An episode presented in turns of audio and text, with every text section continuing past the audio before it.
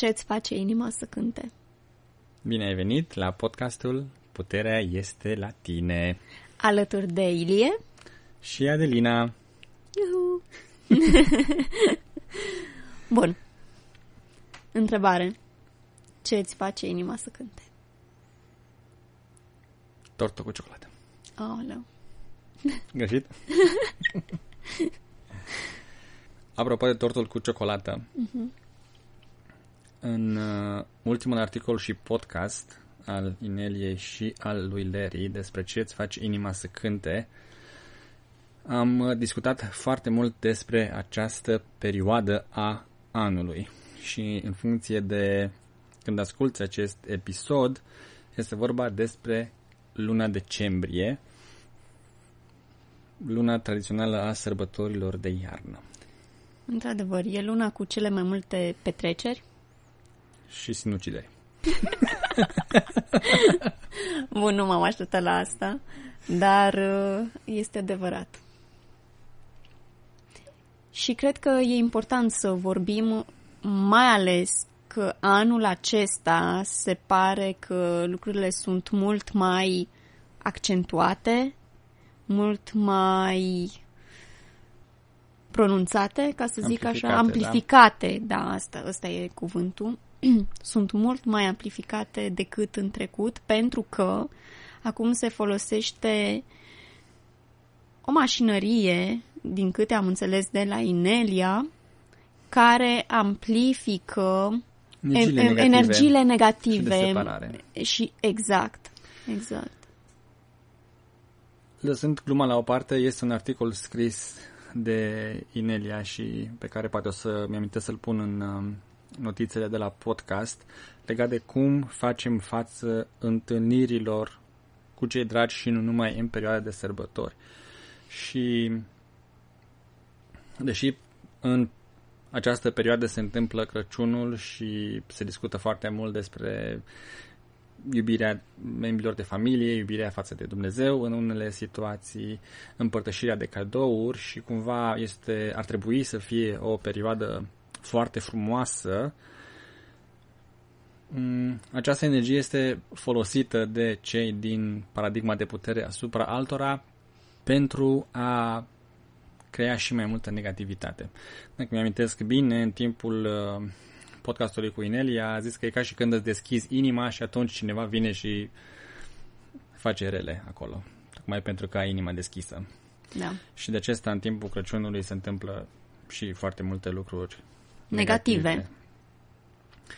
Și rolul discuției cu Inelia și al acestui podcast este de a deveni conștienți și a nu lăsa acest lucru să ni se întâmple și nouă. Să fim conștienți că în ciuda faptului că de Crăciun în mod tradițional ne adunăm în mass media, prin filme și prin tot felul de mesaje se stimulează singurătatea sau uh, ideea de lipsuri, că vezi, Doamne, ce multe cadouri își fac unii și alții, iar tu nu poți să faci asta tot felul. Da, foarte multe programe. Și atunci când suntem conștienți că acest lucru se întâmplă, mm-hmm. putem să luăm măsuri să tratăm această perioadă a anului într-un mod de frecvență înaltă, într-un mod fericit. Mm-hmm. Să devenim conștienți că mm-hmm. aceste lucruri se întâmplă și să luăm măsuri ca atare. Da. Iar modul prin care se deschid ușile către negativitate în această perioadă este alcoolul. Consumul de alcool, mai bine zis. Da, aceasta este cea de-a doua idee pe care am vrut să o atingem și anume subiectul legat de alcool și nu numai alcool, pentru că este și o perioadă în care și uh, consumul de tutun este mai accentuat, și probabil și de droguri. Mm-hmm. S-au schimbat vremurile, ce pot să zic. Uh, din câte am înțeles tot de la Inelia, e că pe vremuri alcoolul și tut, uh, tutunul da, erau folosite în fel și fel de ritualuri șamanice mm-hmm. Iar acum uh, este anormal să nu bei alcool la o întâlnire, la o petrecere. E ceva, adică ce ai pățit? Ești bolnav? Mai degrabă ești întrebat dacă ești bolnav în cazul în care nu consumi alcool. Și am observat că și în cazul oamenilor care în mod normal nu consumă alcool, fac o așa zisă excepție de sărbători. Mm. Și ciocnesc un pahar, fie de Crăciun, fie de Anul Nou și așa mai departe. Și după ce că avem destule provocări la care trebuie să le facem față, să avem mintea întunecată de alcool și frecvența scăzută de alcool, nu ne ajută. Într-adevăr, nu ne ajută să consumăm alcool, mai ales că alcoolul atrage spiritele rele. Și cred că ăsta este ultimul lucru care ne-l putem dori, să mai avem și niște spirite de frecvență joasă atașate. Cred că e important să ne gândim de două ori înainte să punem mâna pe un pahar de alcool și să-l, să-l bem.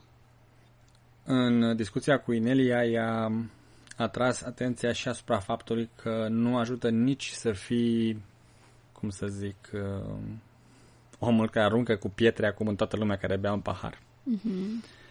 Să respecti alegerile fiecăruia, dar să fii conștient că dacă tu ai ales paradigma de frecvență înaltă, paradigma luminii, și mai ales dacă lucrezi cu instrumente mistice, atunci pentru tine personal alcoolul nu este o idee bună. Um, îi poți lăsa pe ceilalți să facă ce vor, nu trebuie să te iei la ceartă cu ei sau să le faci uh, morală și să te sui pe un piedestal de unde să predici virtuțile unei vieți spirituale, dar important pentru tine este să nu consumi această substanță. Dacă alegi să ai o experiență de frecvență înaltă. Într-adevăr, alcoolul îți uh, coboară frecvența foarte mult. Și în mod practic, în uh, discuțiile din a doua oră, Ineli a dat foarte multe exemple care ar merita ascultate. Cel care îmi vine mie acum în minte este că la întâlnirile cu familia, membrii din jurul ei insistau în toate felurile posibile, dar ia un pahar, dar gustă și tu un pic, dar, dar. Și în povestea pe care a spus-o, am recunoscut că aceste tipare există și în cultura um, românească. Foarte mult, adică eu pot să-mi aduc aminte că atunci când ne întâlneam cu familia extinsă, mereu e servește, servește, servește, dar hai mai servește un pic, dar hai mai gustă și asta, hai și cred că da, avem. E asta în cultura noastră. Există. Și atunci știind că acest lucru este posibil să se întâmple la întâlnirile de sărbători, este bine să ai un plan de rezervă. Mm-hmm. Și exemplul pe care îl dai în este că avea un pahar cu suc sau ceva care și spunea că deja am băut sau beau deja. Mm, și nu de explicații că nu era alcool acolo. Mm-hmm. Lăsa lumea să presupună și să înțeleagă ce vrea prin am băut. Mm-hmm. Iar uh, alt uh, motiv pe care îl mai dădeam eu și am văzut că funcționează este că sunt la regim. Sau am luat niște medicamente și astăzi chiar nu pot să consum alcool. Nu mi este mm-hmm. permis. Nu mă lasă doctorul, practic. Și lumea înțelege și nu mai insistă în acel caz. Mm-hmm. Deci e bine să uh, avem un plan pregătit tocmai pentru a nu intra în certuri și conflicte și explicații, dar ce ai pățit, dar de ce nu, dar ce ești tu invers, dar te crezi mai spiritual decât noi sau mai așa și mai pe dincolo. Da. Deci e bine să fim pregătiți. Da. Și acum că am menționat des, despre spirite de frecvență joasă, uh-huh. uh, mi-am adus aminte de cursul Ineliei și anume Uh, nu știu dacă a fost adus Îngerii și ghizii tăi. Îngerii și ghizii tăi, da. Uh-huh. Vrei să zici ceva de acest curs? Da, este o meditație acolo care ne ajută să ne curățăm anturajul și este recomandat să-l folosim. Da, ca și context și legătura care cred că vrei să o faci cu această discuție este că în unele situații și mai ales dacă nu am făcut o curățare conștientă a anturajului nostru, care este reprezentat de îngeri și de ghizii care ne ajută pe noi, este posibil ca, acest, ca în acest anturaj să fie și ființe de frecvență joasă. Da. Deci e o presupunere greșită sau nu neapărat tot timpul corectă să crezi că ființele din anturajul tău sunt de frecvență înaltă. Și atunci e bine să facem această meditație pentru că altfel vom simți posibil o ghidare de a face lucruri care nu le-am face în mod normal. Mm-hmm. Și tot felul de explicații că da, alcoolul e ok, un pahar nu, nu a stricat niciodată, un pahar de vin face bine, un pahar de vin face bine la circulație și mă rog, tot felul Chiar de... doctorul vis. mi-a recomandat să beau un pahar mm-hmm. de mhm. vin. Ilie, ce te-a apucat? Tu știi mai bine decât doctorul? Da. Deci e posibil să primim, așa zis, uh, guidance sau o ghidare de la anturajul nostru care să nu fie tocmai ok pentru că nu am făcut o curățare. Apropo de chestia asta, uh, vinul, chiar uh, în mai multe articole am citit și am mai auzit și că doctorii re- chiar recomandă mhm. vinul mm-hmm. pentru sănătate, pentru o bună funcționare a inimii, pentru uh, creier, pentru, pentru, pentru. Și este foarte interesant acest lucru pentru că a fost la un moment dat, uh, ne-a, am auzit această... Cineva a comentat și a zis că s-a făcut la un moment dat un fel de...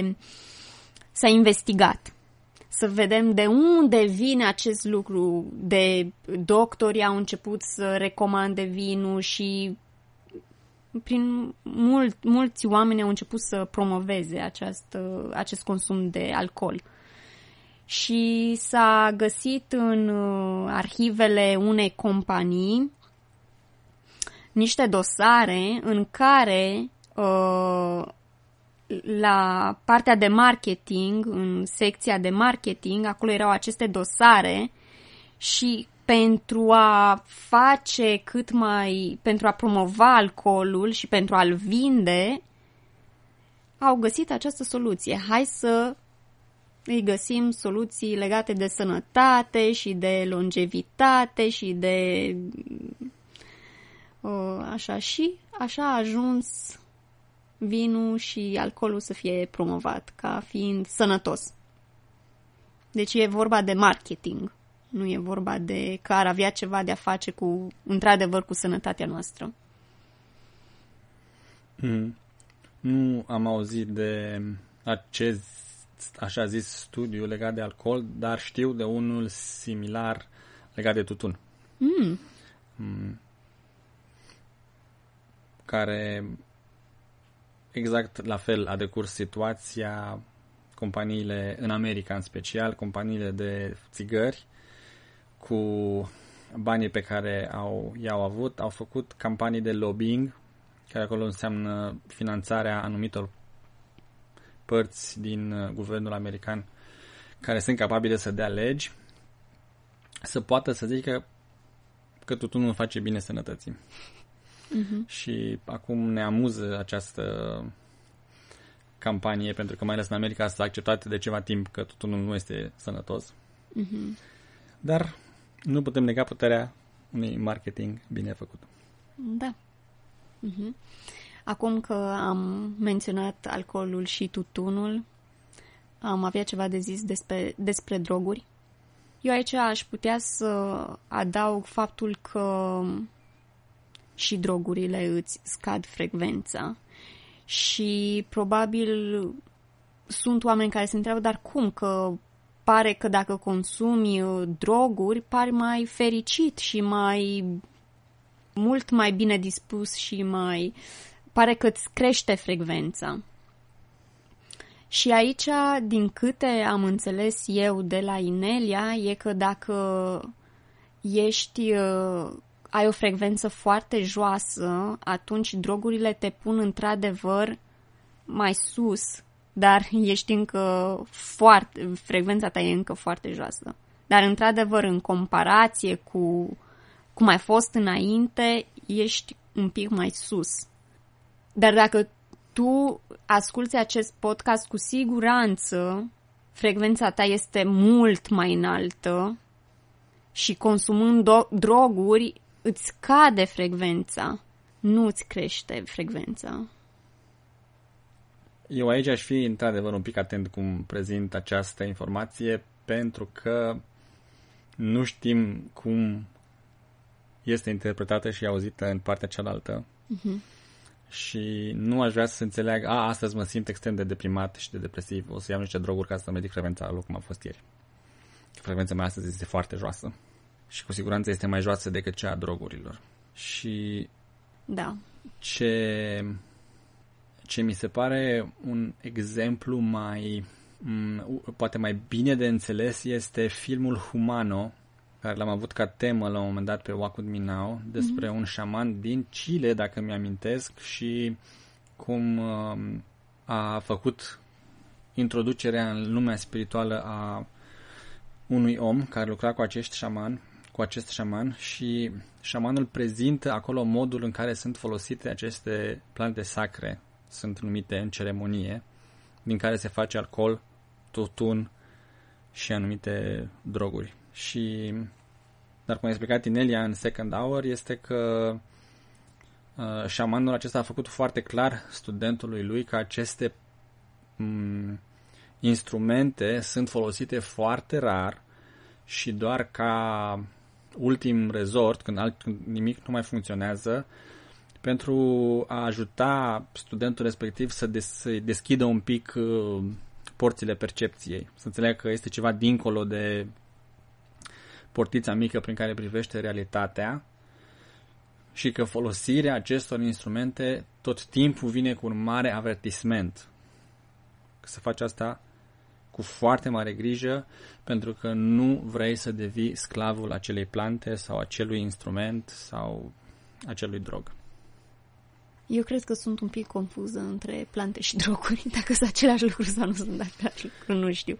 Dar ce am înțeles și eu este că uh, cu acești șamani, ei, dacă ajung să folosească plantele, le folosesc o dată și atât. Uh-huh.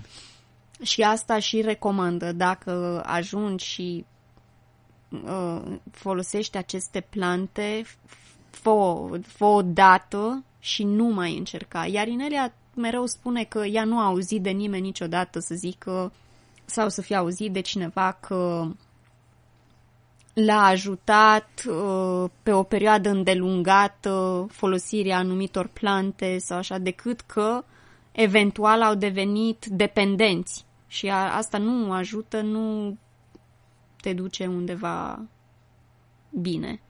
Da. Acum că am văzut uh, tot ce se poate întâmpla rău de Crăciun, ce putem să spunem și pozitiv la sfârșitul acestui episod? Hai să vedem ce ne face inima să cânte.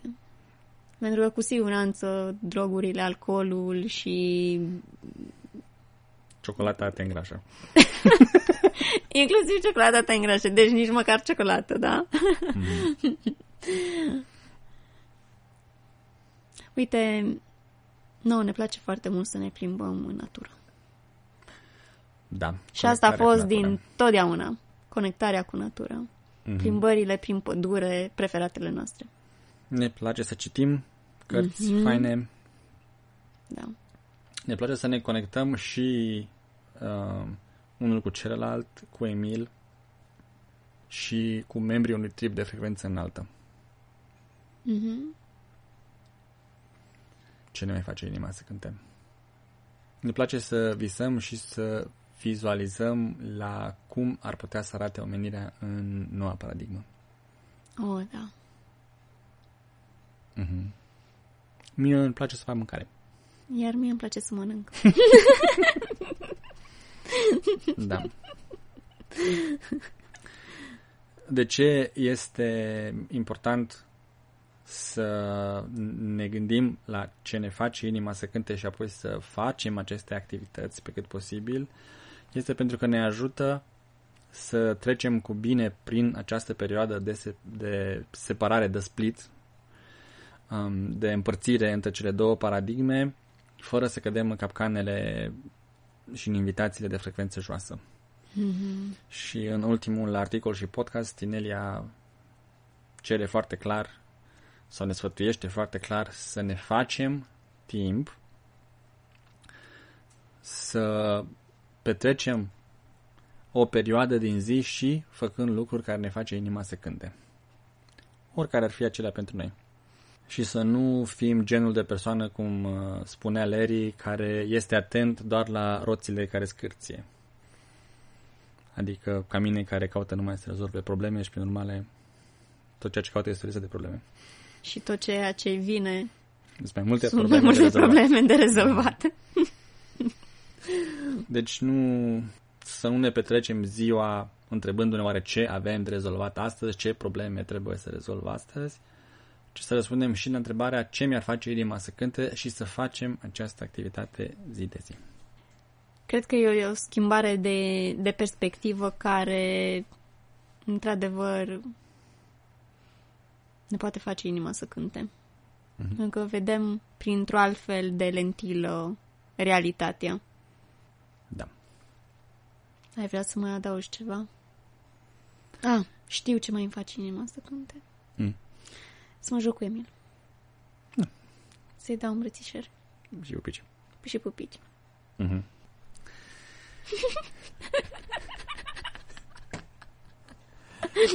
Oricum, în caz de urgență, dacă nu găsiți absolut nimic și nu aveți nicio idee, există un uh, uh, set de instrumente de urgență pe site-ul Ineliei, care a fost tradus și în limba română, cu, cred că sunt 10 sau 12 activități sugerate care îți ridică frecvența. De la glume, la zâmbete, la Inelia citind ceva amuzant, sau pur și simplu la muzică de frecvență înaltă care îți place să o asculti. Mm-hmm. Și trebuie doar să dai drumul și să o asculti. Bun, e un moment uh, oportun să încheiem acest episod. Reamintim ascultătorilor noștri că toate materialele Inelie se găsesc pe site-ul ineliabenz.com în engleză, iar marea majoritate dintre ele au fost uh, traduse în limba română pe site-ul ro.ineliabenz.com. Da. Podcastul original poate fi găsit pe, podcast, pe aplicațiile de podcasting, căutând Nelia Benz, iar a doua oră este disponibilă cu un abonament pe subscribestar.com sau pe wacudminau.com. da. Dacă vor să ia legătura cu noi, Ne pot scrie pe Telegram uh-huh. sau ne pot scrie pe adresa de e-mail adelinaarondineliabenz.com da. Ne-ar place să auzim de la voi dacă episoadele trebuie mai lungi sau mai scurte, Da, sau mai concentrate, sau mai altfel. Un feedback. sugestii, da. Sugestii, da. Atât pentru astăzi. Mulțumim că ne-ați ascultat. Iar până data viitoare, țineți, Țineți minte? Puterea, este la tine.